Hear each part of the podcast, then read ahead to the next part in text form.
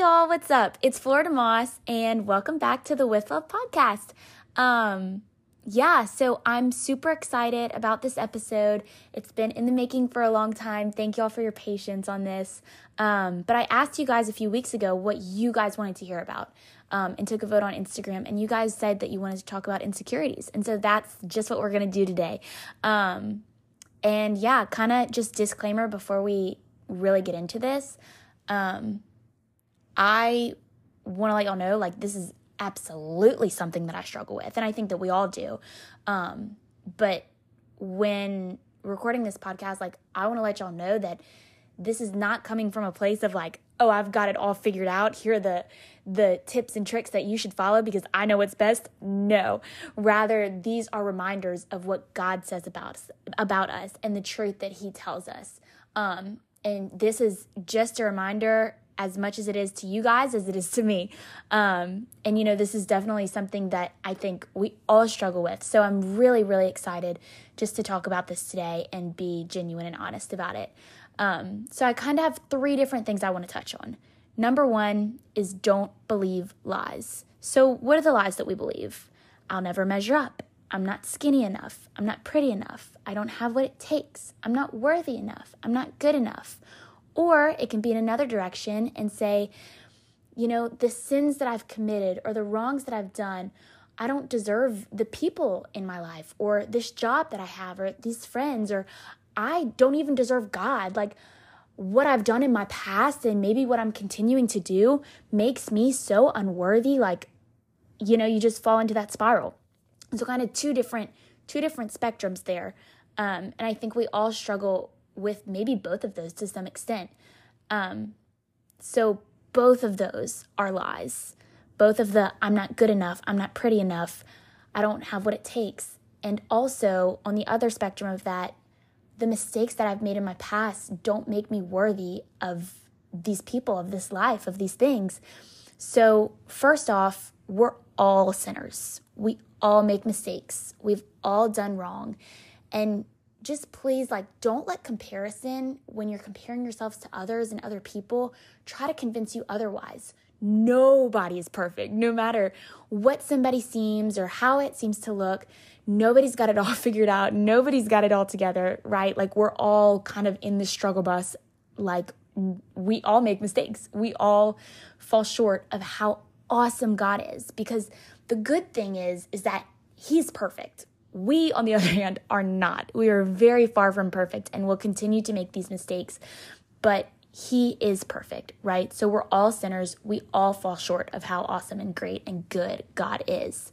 But on the other spectrum, you are good enough in the sense that you are here for a reason. Okay? Like you were put on this earth for a reason and a purpose that is so divine and so good that it is to build up the kingdom and the glory of God and who He is. And He created you and made you so carefully and so specifically to be exactly who you are. And it wasn't on accident, right? So I think comparison, you know, in the Bible, it says comparison is the thief of all joy. So when we compare ourselves to others and we believe the lies that this world and that this culture tells us that we're not enough, that we need to change the way that we look, or that because of what we've done, we're not worthy of the love of God, is, you know, like He has made you so specifically on purpose for a reason, and He loves you time and time again.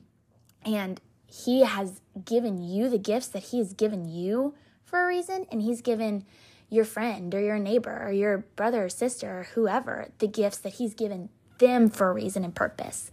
Um, and so just kind of keep that in mind because comparison can really, I think we don't talk about that enough, but I think comparison is really the thief of a lot of our peace, of our joy, of who God says we are, um, and that you are good and that you are good because of XYZ and you're just good because God made you, you know?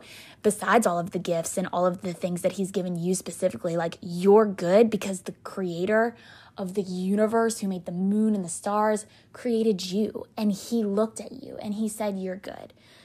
Okay, so that's number one. Don't believe lies. Number two, Your worth does not lie in things of this world. Okay, I'm going to say it again. Your worth does not lie in the things of this world. How cool is it? Like, just imagine. I remember I used to do this back in high school and it just totally changed my mindset that you could sit right here and do absolutely nothing for the rest of your life, and God would still love you just the same. You know, and it's the same if you've made a thousand mistakes and you've gone against him a thousand times, God loves you just the same every time you make that mistake, right? And just because you make more money or you get a good job or you get good grades or accomplish things is not equivalent to earning the love of God. Like, what a beautiful thing it is that we can't earn the love of God. And nothing that we can do in our lives in this in our time on this earth can separate us from how much and how fast he loves us and how great his love is for us. So instead of trying to earn the love of God, which is something we can't do, we can please him by our actions and the way we live our life. And I think a lot of people get that confused. Like we can't earn the love of God, but we can please God. Do you know what I mean? Like we can do things to to make him happy and just just please him by the way that we live our lives and just to show others that like I love God so much because of the way that I'm living my life, right? Um and that's completely different than like trying to earn the love of God. So, something I want to touch on for this is Proverbs 31. And this is about um, a woman of God, but it's just the same, I think, for a man of God um, it talks about things that make like this really awesome woman of God. And it says this is a woman of worth and that her value is far beyond jewels. So, some of the things that it highlights of her character are she serves the poor and the needy. She works extra hard for her loved ones. She loves them well. She is strong and she has dignity. She is wise and kind and she's a doer. Like she's going to take action. And then at the end of this, verse. This is Proverbs 31, if anybody wants to take a look at it. It says, Charm is deceptive and beauty is fleeting, but a woman who fears the Lord is to be praised. And I just think that this is so beautiful and it's one of my favorites because do you want to, you know, be worthy because of the way you look or the money you make or the things that you've accomplished or because of how you've loved others and how you've loved God? Um, the measure of yourself should not be in materialistic things, but rather of how you've loved the Lord and how you've lived to serve Him. Um, so that's number two. Your worth does not lie in the things of this world. And just try to remember that, you know, because that's definitely really difficult, really easy to forget. Um, it's super, you know, hard to remember that our worth doesn't rely on that because we have a billion things telling us that it does and that you've got to do this and you've got to do that and you've got to try the new thing and do the new whatever. But just try to determine the lies from the truth okay? So number 2 your worth does not lie in things of this world. So number 3 what i want to touch on is that god really really loves you. One of the lines from my favorite songs is about God speaking to us. And he says, I'm reaching out, I'll chase you down. I dare you to believe how much I love you. And just think about that for a minute. I dare you to believe how much I love you.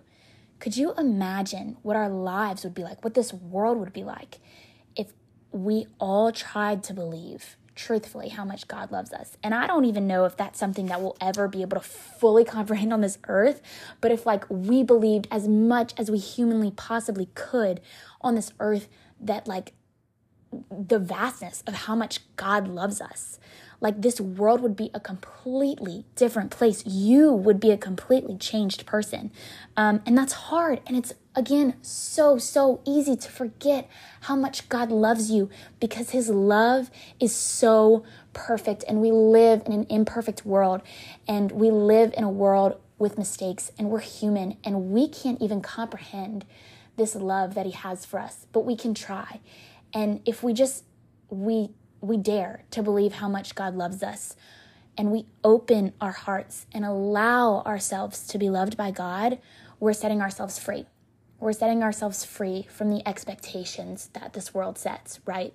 From the false confidence that it says that you need to have in yourself, that you need to have it all figured out, or that you need to, if you just love yourself enough, or if you just do these things enough and have enough self love, that like you'll have it all figured out and you'll be perfect. Like, no, regardless of how much we do that or how much self care we do, which, you know, don't get me wrong, I love a good bubble bath. Like that's that's all great. Like it's not wrong to do those things, but like that's not synonymous to what like God says. Like he says that we are enough when we are in him.